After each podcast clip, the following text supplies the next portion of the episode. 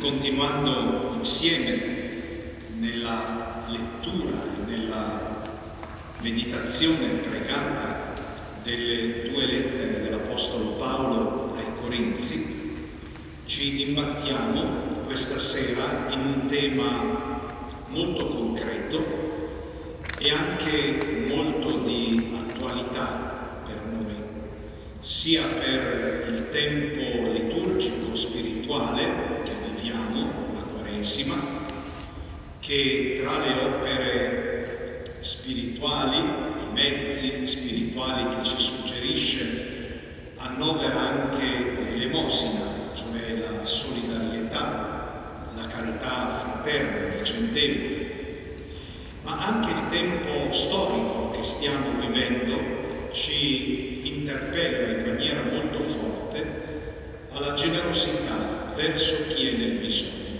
In effetti il testo che abbiamo appena ascoltato, tratto dalla seconda lettera ai Corinzi, ai capitoli 8 e 9, parla di una colletta, di una grande colletta, di una grande raccolta che l'Apostolo Paolo ha organizzato in tutte le chiese da lui evangelizzate tra i pagani, ad eccezione forse della comunità dei Galati.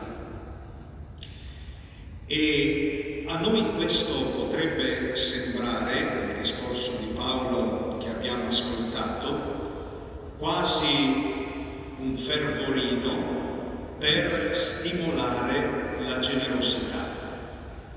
Invece, entrando bene in questo testo, ci accorgiamo che non è così. Credo che di primo acchito abbiamo potuto notare una cosa, come questo testo abbia un andamento gioioso, considerando i temi che sono affrontati nelle due lettere di Paolo ai Corinzi, considerando le problematiche che abbiamo imparato a conoscere di quella Chiesa, quasi quasi questo testo ci sembra come inserito dopo dentro quella lettera.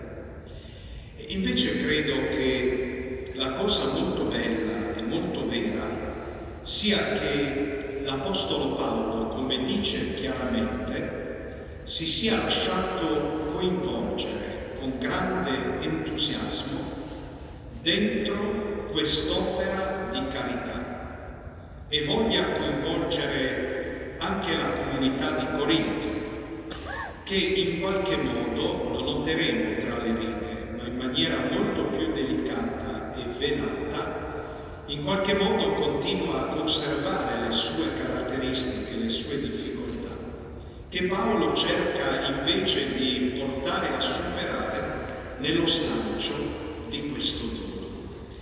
E allora vorrei farvi sentire le poche parole con cui Paolo conclude la prima lettera, perché è nella conclusione della prima lettera che Paolo fa riferimento già a questa iniziativa ed è una cosa curiosa che nel testo greco il termine colletta materialmente intesa, cioè quello che significa raccolta, si dice logeia e in questo, questo termine viene usato una volta sola, nella prima lettera. Poi è molto bello che nel brano che abbiamo ascoltato l'Apostolo Paolo continui a parlare della colletta, ma non la chiami mai con il suo nome, la chiama sempre dei sinonimi che aiutano ad entrare nel senso spirituale profondo di questo gesto di carità. Nella prima lettera scrive così. Riguardo poi alla colletta in favore dei santi, fate anche voi come ho ordinato alle chiese della Galazia. Ogni primo giorno della settimana ciascuno di voi metta da parte ciò che è riuscito a risparmiare perché le collette non si facciano quando verrò. Quando arriverò, quello che avrete scelto, li man- quelli che avete scelto, li manderò io con una mia lettera per portare il dono della vostra generosità a Gerusalemme. E se converrà che vada anch'io, essi verranno con me. Questo diciamo è stato il primo avviso, molto simile a quello che facciamo noi. Noi diciamo guardate che domenica prossima ci sarà questa raccolta affinché la raccolta non si organizzi lì sul momento e qualcuno dica beh adesso a portata di mano non ho nulla, ma non è una tattica. In realtà in queste righe noi leggiamo una prima annotazione importante.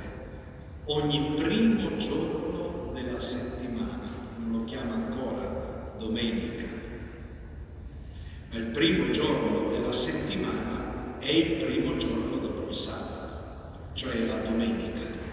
E quindi è chiaro che il riferimento diretto dell'Apostolo Paolo a quest'opera di carità è l'Eucaristia. Ogni primo giorno della settimana ciascuno di voi metta da parte quello che è riuscito a risparmiare nella settimana. Anche noi in questa Quaresima siamo stati invitati a fare così, a fare delle rinunce, delle mortificazioni, le chiamiamo spiritualmente, e per dare ulteriore valore alle nostre rinunce con la condivisione, quello che è stato sottratto o alle nostre necessità o anche semplicemente al nostro egoismo serva per beneficare qualcun altro. E questo, dice l'Apostolo Paolo, non solo per motivi organizzativi, ma questo avvenga nel contesto dell'Eucaristia. Perché l'Eucaristia, cioè il dono di Cristo per noi, è esattamente la stessa cosa, come richiamerà più avanti. E dunque il frutto della carità converge e si compie nell'Eucaristia e allo stesso modo i cristiani che hanno partecipato all'Eucaristia da quel gesto sacramentale imparano a vivere secondo uno stile di solidarietà e di condivisione. Il nostro linguaggio legato ai testi del Concilio Vaticano II, noi abbiamo imparato a dire che l'Eucaristia è fonte e culmine di tutta la vita tutta la vita della Chiesa converge nell'Eucaristia e dall'Eucaristia riparte. Dicevo, noi cogliamo molte analogie, fatto riferimento alla Quaresima, ma in questo tempo noi, nazionale, stiamo cercando di impegnarci a rispondere ad alcune necessità, ad esempio come consuetudine da un po' di anni nella nostra diocesi, facciamo anche un gesto molto semplice, molto significativo e molto bello di raccogliere prodotti per l'igiene personale e di farlo avere ai fratelli che sono detenuti presso la nostra casa circondariale. In questo periodo sentiamo tutti, anche con grande partecipazione interiore, la necessità, anche la gioia, possiamo sperimentare qualcosa di quello che ci dice qui l'Apostolo Paolo, di essere particolarmente solidali con il popolo ucraino. Durante la settimana santa, precisamente il venerdì santo, come ogni anno, faremo anche noi una raccolta per i luoghi santi, cioè per i cristiani che sono nella terra di Gesù, a Gerusalemme. Una situazione che ci fa sentire davvero tanto vicini al contesto che abbiamo appena ascoltato. E dobbiamo cogliere da questo contesto il senso profondo di questo invito di Paolo. Non si tratta soltanto di far fronte ad un'emergenza. Questo è il linguaggio laico che descrive così le cose. Per carità, non è male, ma si ferma ad un livello piuttosto superficiale, si fa appello alla al senso di appartenenza comune all'umanità, si mettono in evidenza le esigenze di persone come noi maggiori ristrettezze e si cerca appunto di stimolare una generosità che venga in aiuto a chi ha bisogno. La colletta per i cristiani, i santi, come li chiama l'Apostolo Paolo di Gerusalemme, nasce da un'altra esigenza. Vero è che i cristiani di Gerusalemme avevano delle necessità, soprattutto in ragione di una persecuzione che era scoppiata, quindi i cristiani erano maggiormente esposti a difficoltà. Però è altrettanto vero che, come ci raccontano gli atti degli Apostoli, nel contesto di quei primi anni e di quei primi passi della vita della Chiesa, si rischiava una grande frattura. Noi rimaniamo spesso molto turbati, preoccupati e qualche volta anche scandalizzati delle divisioni che conosciamo nel corso della storia della Chiesa e ancora di più di quelle che abbiamo l'idea di avvertire noi nel nostro tempo e nella nostra realtà. Questa situazione purtroppo non deriva da contingenze storiche, ma deriva dalla presenza del maligno che è il divisore per antonomasia. E siccome la Chiesa, corpo di Cristo, è mistero di Cristo, cioè sacramento efficace, universale, di unità e di salvezza per il genere umano, è essenzialmente una realtà di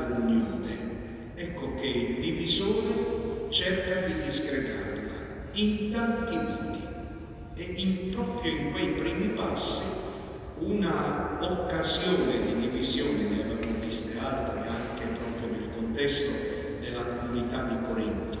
Ma un'occasione di divisione era una sorta di, di tensione dipendente soprattutto dalla provenienza e dipendente anche dalla custodia di una tradizione tra i cristiani provenienti dal giudaismo e quindi fondamentalmente la Chiesa di Gerusalemme e i cristiani invece provenienti dal paganesimo, che erano in prevalenza le comunità appunto evangelizzate dall'Apostolo Paolo.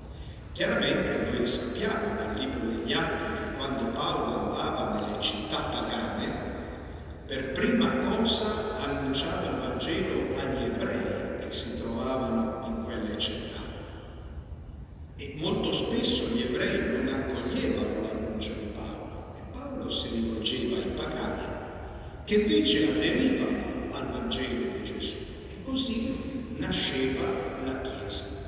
Solo che poi nell'organizzare la vita della Chiesa a Gerusalemme si prestava molta attenzione all'epoca a custodire ancora le leggi, le norme provenienti dal giudaismo, cose che erano un fardello pesante invece per, per i pagani appartenevano a quella tradizione ed era quasi impossibile e, e nascevano delle tensioni.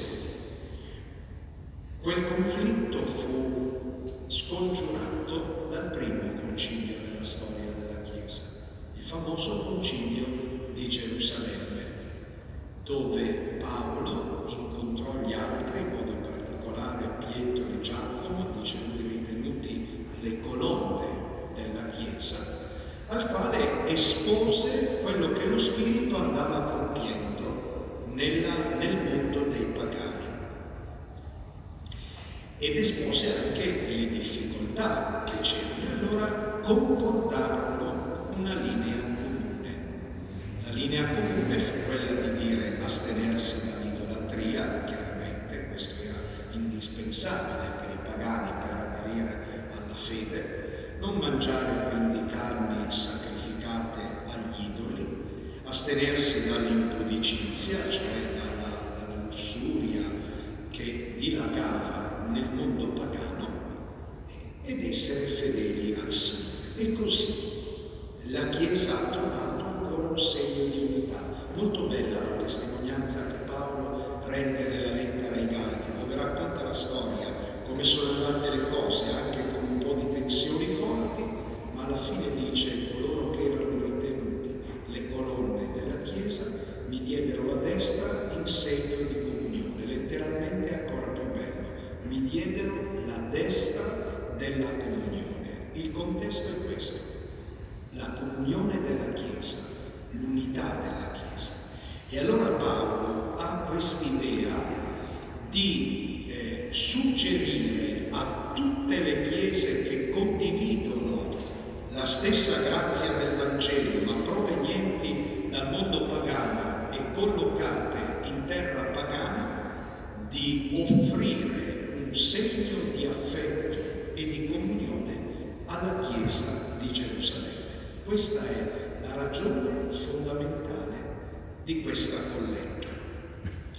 Dicevo che i Corinti sono stati tra i primi, come l'Apostolo Paolo eh, ricorda, ad aver avuto l'annuncio di questa, di questa raccolta e sono stati anche i primi ad aderire a parole.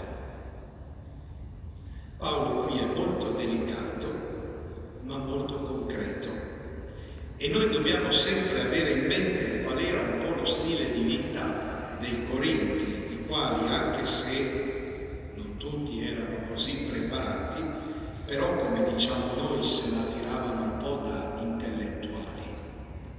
Tendevano ad essere anche all'interno della comunità cristiana elitaria. Erano esposti, come abbiamo visto, all'influenza pericolosa della dottrina gnostica che tendeva a separare in maniera indebita il materiale dallo spirituale e quindi anche ad avere una sorta di, di disprezzo, di distacco dal denaro non sano. E alla fine della favola, dietro a tutte queste scuse intellettuali, la mano al portafoglio non l'avevano ancora messa.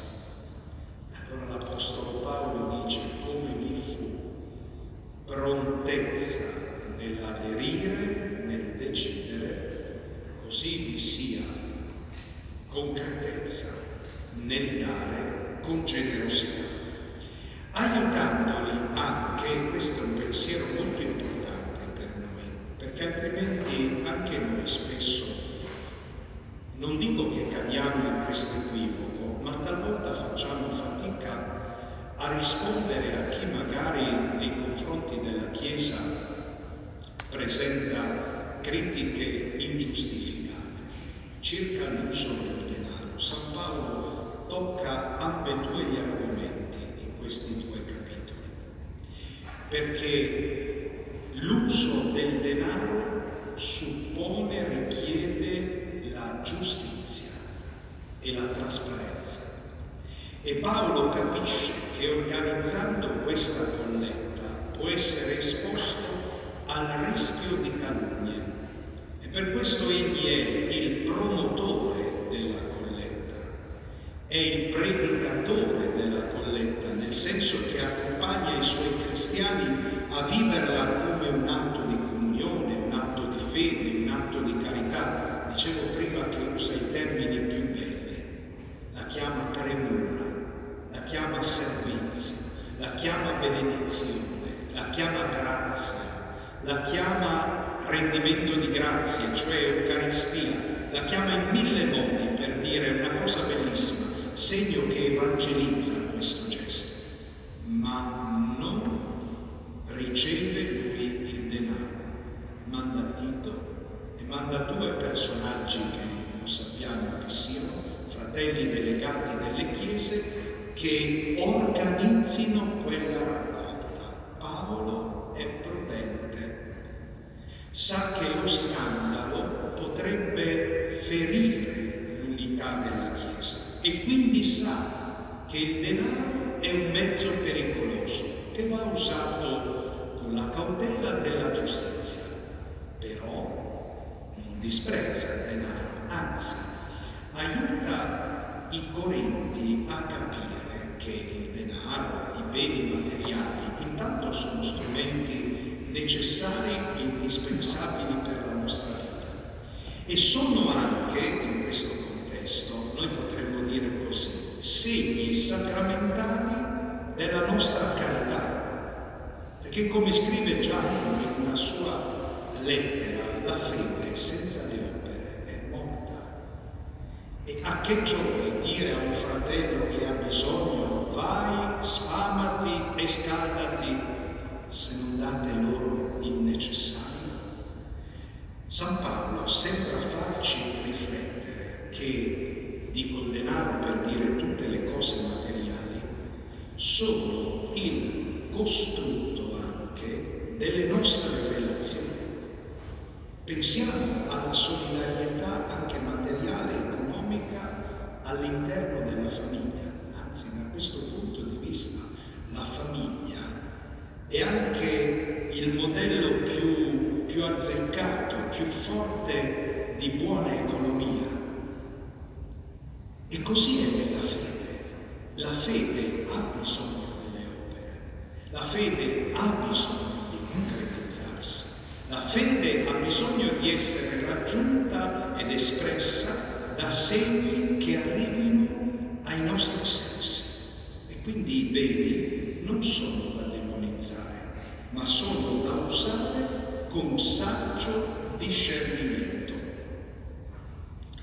E quindi Paolo va oltre e dopo aver esortato i Corinti ad essere generosi in quest'opera buona, si addentra nello spiegare quale sia il significato spirituale della condivisione dei beni, anzi parte proprio di lì, perché propone Corinzi come esempio da imitare i cristiani della Macedonia. La Macedonia è poco più a nord della eh, regione dove si trovava Corinto, quindi è segno che Paolo stava percorrendo un viaggio, uno dei suoi viaggi apostolici, e aveva già potuto toccare con mano come le chiese della Macedonia fossero state generose. E allora è qui che chiama questa buona iniziativa, la chiama grazia. La grazia di prendere parte a questa colletta, aiutando i corinzi a capire che nel momento in cui io dono, in realtà ricevo. Ecco perché addita i cristiani della Macedonia come persone che, avendo aderito con generosità alla proposta della colletta per la Chiesa di Gerusalemme, hanno ricevuto una grazia, loro stessi hanno ricevuto un dono. E sottolinea un altro aspetto molto bello della nostra realtà ecclesiale, il buon esempio che trascina, parla di quei cristiani esortando i Corinti ad imitarli nella loro generosità e aggiunge che la sfida consiste nell'imparare dal miracolo della carità. Noi ricordiamo uno schema evangelico, lo schema della moltiplicazione dei pani e dei pesci. Gesù che sa che opererà questo grande miracolo, in realtà non lo compie senza la disponibilità. Quanti pani avete? Cinque pani e due pesci. Portateli lì.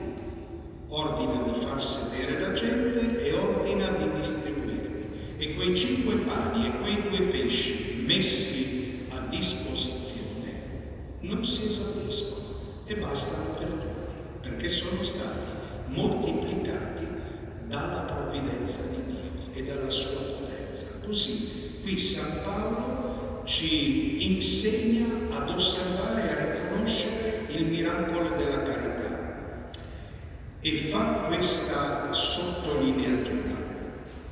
Il donare non è riservato a chi sta nel bene ed è nel lusso.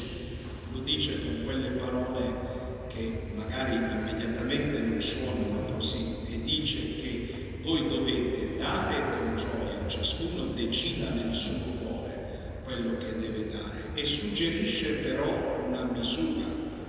Date nella misura di quel che possedete e non di quel che non possedete. Che cosa vuol dire? Vuol dire io ho già tanti problemi, io stesso sono povero, mi mancano delle cose, vai a chiedere a chi ne ha di più. Molto spesso noi facciamo questo ragionamento. Invece Paolo dice no, il donare non è riservato a chi sta bene nel lusso e quindi può fare la carità. Anzi, spesso proprio l'esperienza ci dice che il povero è più generoso del ricco. Un esempio per tutti, l'obolo della vedova, di cui ci racconta il Vangelo. Perché? Ce lo dice San Paolo tra le righe. Qui parla di generosità, tradotto in italiano, però il termine preciso che troviamo nel testo greco in questo passaggio per indicare, cioè che noi traduciamo con generosità perché chiaramente rende meglio l'idea nel contesto, in realtà è un termine più preciso, semplicità. Il povero è semplice. Perché? Perché il povero evangelicamente, quello della prima beatitudine, beati i poveri in spirito. Il povero è semplice perché la sua vita è orientata a Dio. È il ricco è diviso nell'illusione che la sua vita dipenda dai suoi beni. E dunque la carità in questo senso non solo nei suoi frutti, ma anche relativamente al cuore di chi la esprime o non la esprime, può diventare un importante e infallibile test della nostra fede. Andando avanti nel significato della spirituale della condivisione dei beni, al centro di questo suo discorso San Paolo mette in evidenza Cristo. Vedete come questo tema rimanga perfettamente inserito nel grande contesto delle due lettere ai Corinti, che noi abbiamo voluto per tutti i nostri incontri avere davanti agli occhi, la croce di Cristo da ricco che era, si fece povero per voi. San Paolo usa questo riferimento come un ritornello, fin dalle prime battute della prima lettera ai Corinti. Litigavano perché c'era chi si credeva più sapiente degli altri, guardate la croce di Cristo. Questa è stoltezza ed è debolezza, ma ciò che è stoltezza di Dio è più sapiente degli uomini e ciò che è debolezza di Dio è più forte degli uomini. Così ora si sta parlando della carità come espressione concreta della fede e dice ai Corinti, guardate Cristo, da ricco che era, si fece povero per voi. In, un altro, in un'altra sua lettera dice, non considerò un tesoro geloso la sua uguaglianza con Dio ma spogliò se stesso. Praticamente che cosa sta indicando Paolo? Sta indicando che la croce di Cristo è un luogo di comunione e di pacificazione. Come dice ancora in un'altra lettera, affermando che morendo sulla croce Gesù ha abbattuto un muro di separazione che era fra mezzo. E aggiunge un altro esempio, c'era un documento a nostro sfavore che era il documento della nostra condanna, cioè la prova dei nostri peccati. Cristo ha preso questo documento e lo ha distrutto inchiodandolo alla croce. Da ricco che era, si fece povero per voi. E l'invito è questo. Siccome voi siete stati beneficati, noi siamo beneficati dalla croce di Cristo. Noi per la croce di Cristo abbiamo avuto la salvezza. Noi per la croce di Cristo abbiamo ricevuto in dono la vita divina. Noi per la croce di Cristo siamo diventati Tempio dello Spirito Santo. A noi per la croce di Cristo sono state aperte e spalancate la, le porte della vita. E allora beneficati, benefichiamo, dice Paolo. L'esperienza gioiosa del dono ricevuto ci deve aprire alla generosità del dono condiviso. Infine, verso la conclusione di questo discorso, Paolo usa un altro sinonimo per dire colletta e dice benedizione. Anche qui a volte tradotto con generosità, sempre perché il contesto lo richiede. Ed è curioso che noi abbiamo sentito dire nel testo italiano di esprimere generosità e non grettezza, oppure spilorceria, altre volte viene tradotto il termine. Ma è curioso che qui quello che noi rendiamo con generosità, in realtà nel testo venga detto come benedizione. E qui il discorso è molto profondo e ci conduce alla conclusione della nostra riflessione, perché l'occasione di riflettere sull'uso dei beni, soprattutto sollecitati dalle necessità degli altri e dall'opportunità di vivere la grazia della comunione, esprime la concezione e la dignità della vita che stiamo conducendo le antiche parole, ad esempio, del Deuteronomio, dicono al popolo di Israele, io metto davanti a te due strade, la benedizione e la maledizione, la via della vita e la via della morte. Qui sembra che Paolo riprenda questo discorso e dice siate generosi, dice con il termine benedizione, e non siate gretti.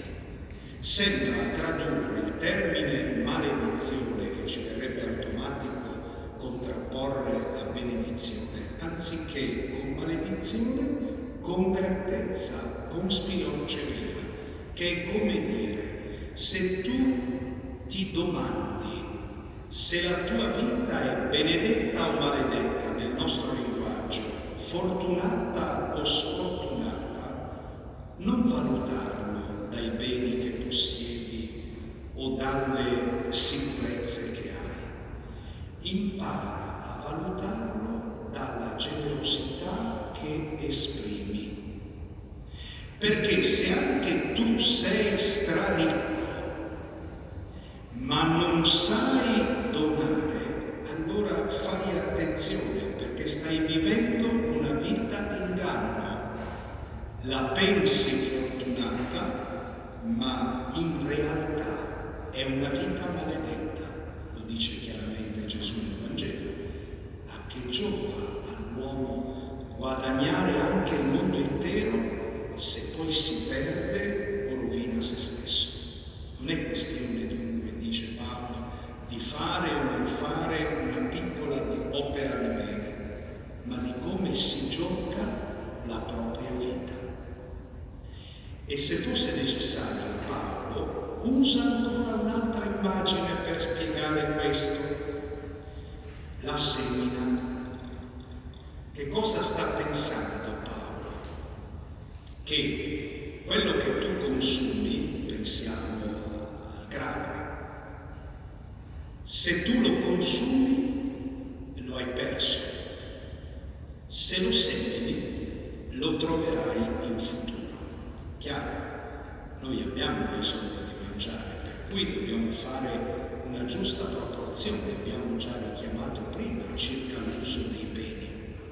non secondo la mentalità esagerata e sbagliata dell'agnosi che disprezzava le cose materiali punto e basta. No, noi abbiamo bisogno delle cose materiali, ma è questione di misura. Che cosa dice Gesù nel Vangelo? Dov'è il tuo tesoro? Là sarà anche il tuo cuore. Non è questione di usare i beni materiali, questo lo dobbiamo fare, ci è necessario. Il problema è a che cosa attacchiamo il cuore.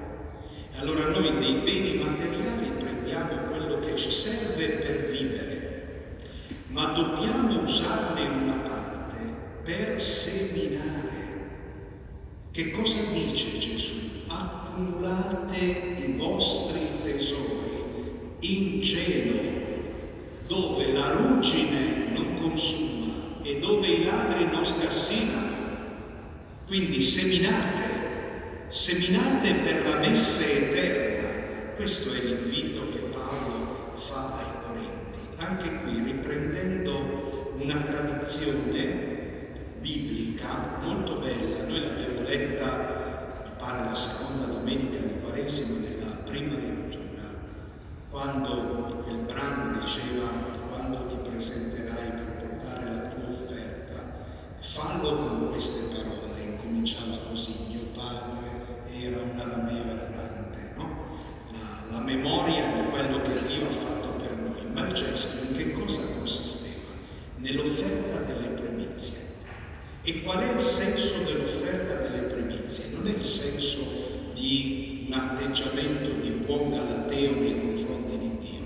Dio è Dio per cui gli porto le primizie. Questa è la nostra interpretazione più veloce, ma non è la più profonda.